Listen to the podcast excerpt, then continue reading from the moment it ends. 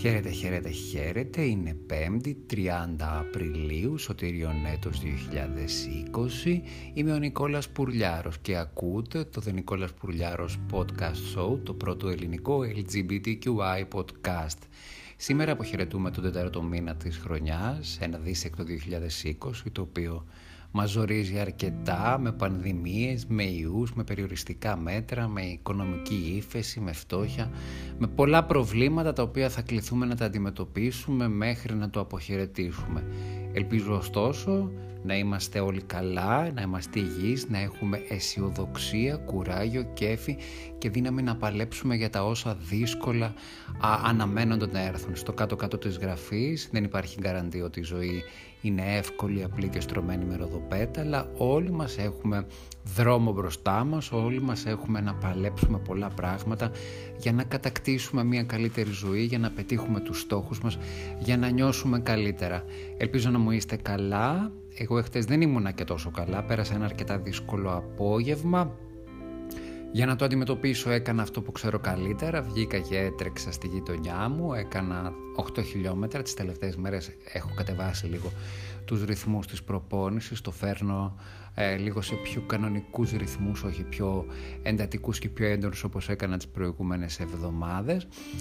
Και καθώς σκεφτόμουν τα, τα προβλήματα τα οποία έχω να αντιμετωπίσω είδα μπροστά μου μια υπέροχη τριανταφυλιά η οποία είχε ανθίσει, είχε ροζ τριαντάφυλλα και με έκανε και αισθάνθηκα πάρα πολύ όμορφα. Τη φωτογράφησα, την είχα στο μυαλό μου καθώς συνέχισα την προπόνησή μου. Μετά θυμήθηκα ότι εχθές ήταν η μέρα επαιτίου 87 χρόνια από το θάνατο του σπουδαίου Κωνσταντίνου Καβάφη, ενός ποιητή ο οποίος προσωπικά με συντρόφισε σε πολλές δύσκολες στιγμές μοναξιάς και εφηβείας. Τον αγαπώ πάρα πολύ και το έργο του είναι για μένα ένα φωτεινό μονοπάτι και καθώς επέστρεψα από, την, ε, από το τζόκιν, από την προπόνηση κάθεσα και έγραψα ένα πολύ μικρό διήγημα μέσα στις δραστηριότητες τις οποίες έχω κάνει. Είναι και αυτό της συγγραφικής δραστηριότητας. Έχω γράψει ε, ένα, ε, μια συλλογή διηγημάτων και συνεχίζω και γράφω. Θα, θα ήθελα να μοιραστώ μαζί σας ε, αυτό που έγραψα εχθές καθώς χτυπούν και κάποια, ε, κάποιες ειδοποιήσεις στο facebook όλοι αναμένουν, αρκετοί όχι όλοι να μην είμαστε υπερβολικοί τη, την καινούργια εκπομπή την οποία γράφουμε αυτή τη στιγμή. Σας αφιερώνω λοιπόν την αναγέννηση το πολύ μικρό διηγηματάκι που έγραψα εχθές και ήρθε στο μυαλό μου την ώρα που έτρεχα. Αναγέννηση. Αυτό που περνάς το ξέρεις καλά αυτούς που σε πονάνε οι θελημένα, τους ξέρεις καλά. Κοίτα όμως έξω. Είναι άνοιξη. Η φύση φέρνει αναγέννηση. Ξέχασέ το. Ξέχασέ τους. Μη γυρίσεις να κοιτάξεις πίσω. Δεν είναι αυτός ο προορισμός σου.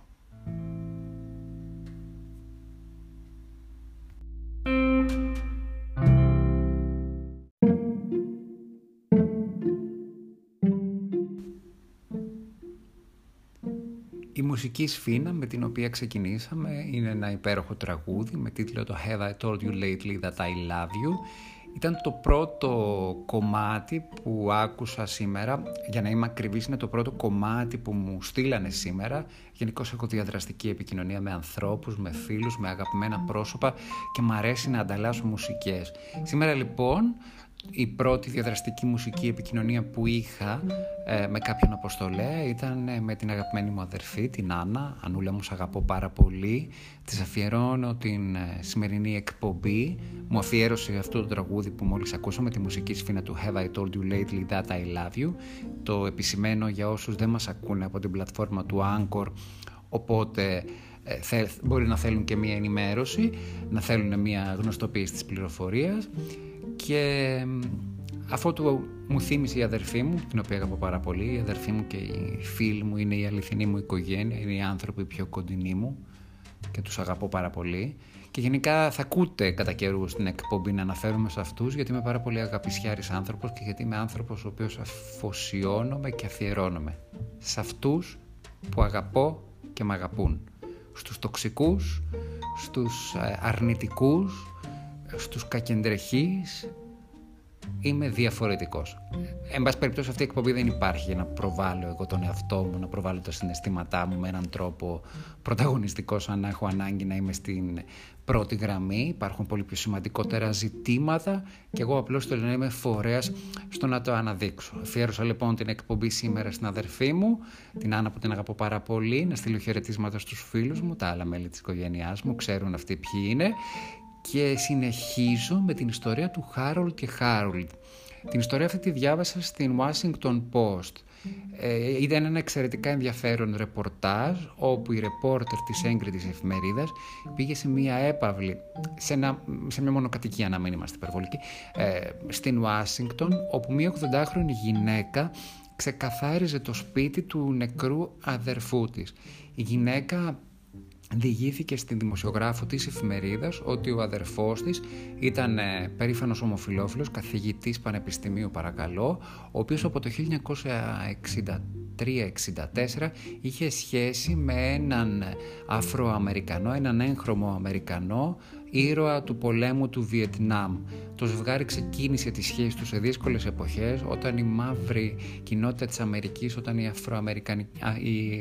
η κοινότητα των Αφροαμερικανών της Αμερικής δεν είχε καν δικαίωμα ψήφου όπως τα είχαμε πει και σε άλλο επεισόδιο για την ιστορία της πολιτείας Σέλμα και τον Μάρτιν Λούθερ Κίνγκ. Παρ' όλα αυτά ο καθηγητής πανεπιστημίου Έζησε ανοιχτά την ερωτική του σχέση με τον σύντροφό του, τον βετεράνο και ήρωα του πολέμου του Βιετνάμ. Μείναν μαζί από το 1963 ε, μέχρι το, μέχρι το 2015, οπότε και πέθανε ε, ο εν λόγω, μάλλον μέχρι το 2018 με συγχωρείτε, ναι, και ένα χρόνο μετά χάθηκε και ο σύντροφός του. Ε, οι δύο άντρες αυτοί ζήσαν ανοιχτά την ερωτική τους ε, σχέση, έδειξαν σε όλους ότι είναι μια αληθινή οικογένεια, η ευρύτερη οικογένειά τους τους είχε αποδεχθεί και από τη μία πλευρά και από την άλλη, ήταν καλεσμένοι δηλαδή σε οικογενειακά τραπέζια, περνούσαν, περνούσαν μέλη των οικογενειών και των δύο συντρόφων μέρες και στιγμές μαζί τους, ε, ήταν ένα πάρα πολύ αγαπημένο ζευγάρι, ήταν ευτυχισμένοι μάλιστα που είχαν και το ίδιο όνομα, Χάρολτ και Χάρολτ, αφότου ο Χάρολτ αποστρατεύθηκε και ο άλλος Χάρολτ άφησε τη δουλειά του στο να διδάσκει σε ένα πανεπιστήμιο, ανοίξαν ένα μαγαζί με αντίκες, ήταν και οι ίδιοι συλλέκτες, είχαν αγοράσει εξαιρετικά βιβλία, φοβερά λευκόματα, δίσκους βινίλια, στα οποία μάλιστα είχαν ε, επισκεφθεί και τους ε, καλλιτέχνες και είχαν πάρει προσωπικές αφιερώσεις. Εκτιμάται ότι ο θησαυρός ο οποίος βρέθηκε στο σπίτι του Χάρολτ και Χάρολτ ξεπερνάει τις 500.000 ευρώ και το συγκινητικό της υπόθεση ήταν ότι η αδερφή του Χάρολτ, του ενός εκ των δύο, του ε, γυρεότερο, αυτός ο οποίος πέθανε 87 ετών, ένιωθε συγκινημένη και το έλεγε στη ρεπόρτερ γιατί κατάφερε και μοιράστηκε μια εποχή, μια σπουδαία πολιτιστική κληρονομιά με τον αγαπημένο της αδερφό, με τον αγαπημένο σύντροφο του αδερφού της και ότι αυτή ήταν πραγματικά ένα υποδειγματικό ζευγάρι το οποίο κατάφερε να κρατήσει για περισσότερα από 50 ε, χρόνια την αγάπη του αλόβητη. Πάρα πολύ σημαντικό το μήνυμα και πάρα πολύ σημαντική η αποδοχή των γκέι ζευγαριών σε όποια εποχή και αν συμβαίνει. Υπάρχει κακότητα και δυστυχία και ομοφοβία και ρατσισμός, αλλά υπάρχουν και όμορφα φωτεινά αισιόδοξα παραδείγματα όπως η ιστορία του Χάρολντ και του Χάρολντ.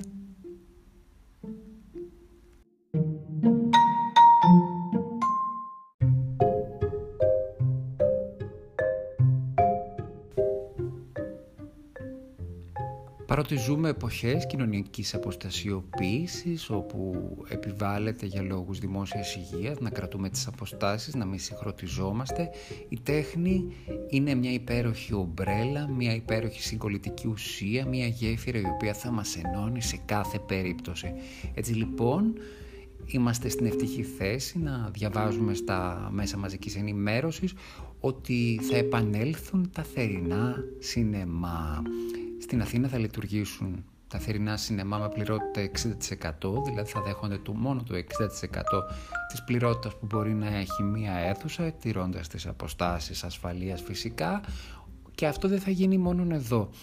Αντίστοιχες σκέψεις έχουν στην πανέμορφη πόλη της Βενετίας αρχιτέκτονες, ντόπιοι, οι οποίοι αγαπούν τη Γαλινοτάτη, την θαυμάσια Ιταλική πόλη, η οποία μέχρι πριν την έκρηξη της πανδημίας του κορονοϊού απολάμβανε τις προτιμήσεως των ε, τουριστών. Σκέφτονται να χτίσουν θερινούς κινηματογράφους οι οποίοι θα είναι προσβάσιμες με βάρκες, με βαπορέτα και έτσι τηρώντας τις αποστάσεις ασφαλείας και έτσι τηρώντας ε, την παράδοση που θέλει τη Βενετία να είναι μία από τις μήτρες του ε, ευρωπαϊκού σινεμά οι ντόπιοι Βενετσιάνοι θα μπορούν να νοικιάζουν μια διαδρομή στο όνειρο μπαίνοντας σε μια βάρκα, σε ένα βαπόρετο να προσεγγίζουν μια προβλήτα που, έναν προβλήτα ο οποίος θα έχει μια αίθουσα, ε, μια μεγάλη οθόνη, το μαγευτικό λευκό πανί.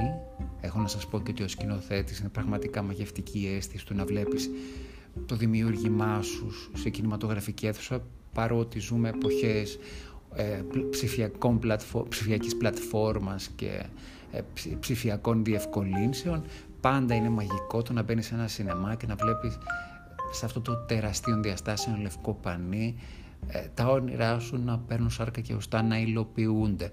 Έτσι λοιπόν το σινεμά επιστρέφει, το θερινό σινεμά επιστρέφει και εμείς ετοιμαζόμαστε για μερικά όμορφα καλοκαιρινά όνειρα κάτω από τον Αθηναϊκό ουρανό εμείς εδώ, κάτω από το Βενετσιάνικο ουρανό οι φίλοι μας στην επαρχία του Βένετο.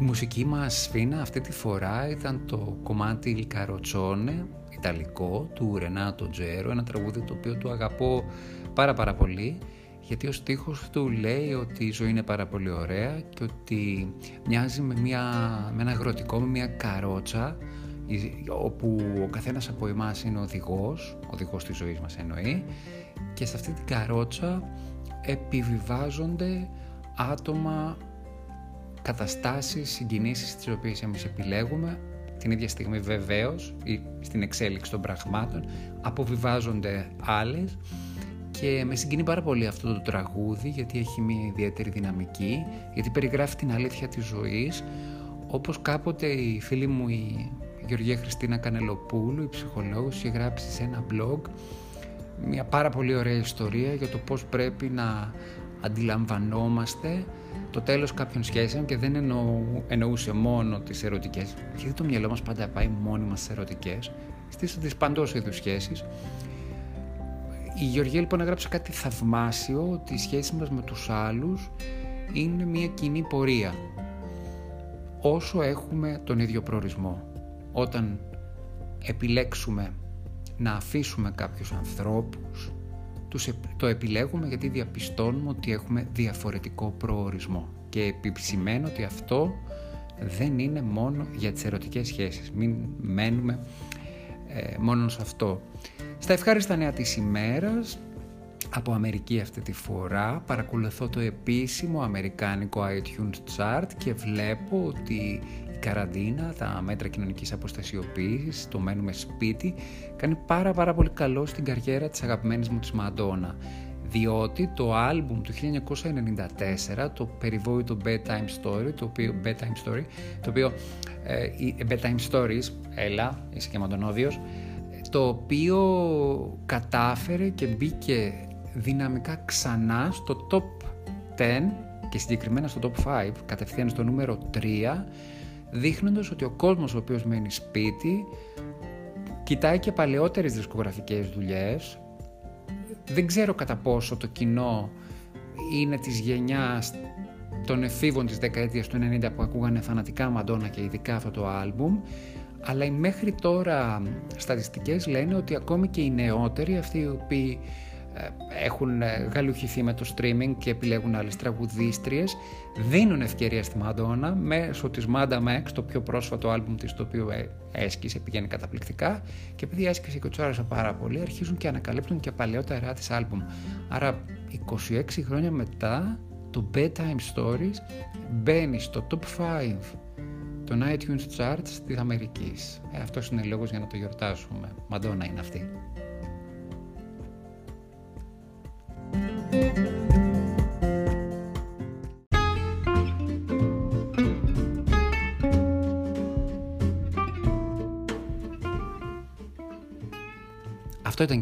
Σήμερα, τελειώσαμε. Κάπου εδώ πρέπει να σας αποχαιρετήσω, να σας ευχαριστήσω για άλλη μια φορά που είστε μαζί μου και ακούτε τα επεισόδια του Νικόλας Πουρλιάρος Podcast Show, του πρώτου ελληνικού LGBTQI podcast. Ε, πριν από λίγο στη μουσική μας φίνα παίξαμε Μαντόνα και θα ήθελα να ενώσω τη Μαντόνα με το, το τελευταίο νέο που έχω να σας πω ως γνωστόν.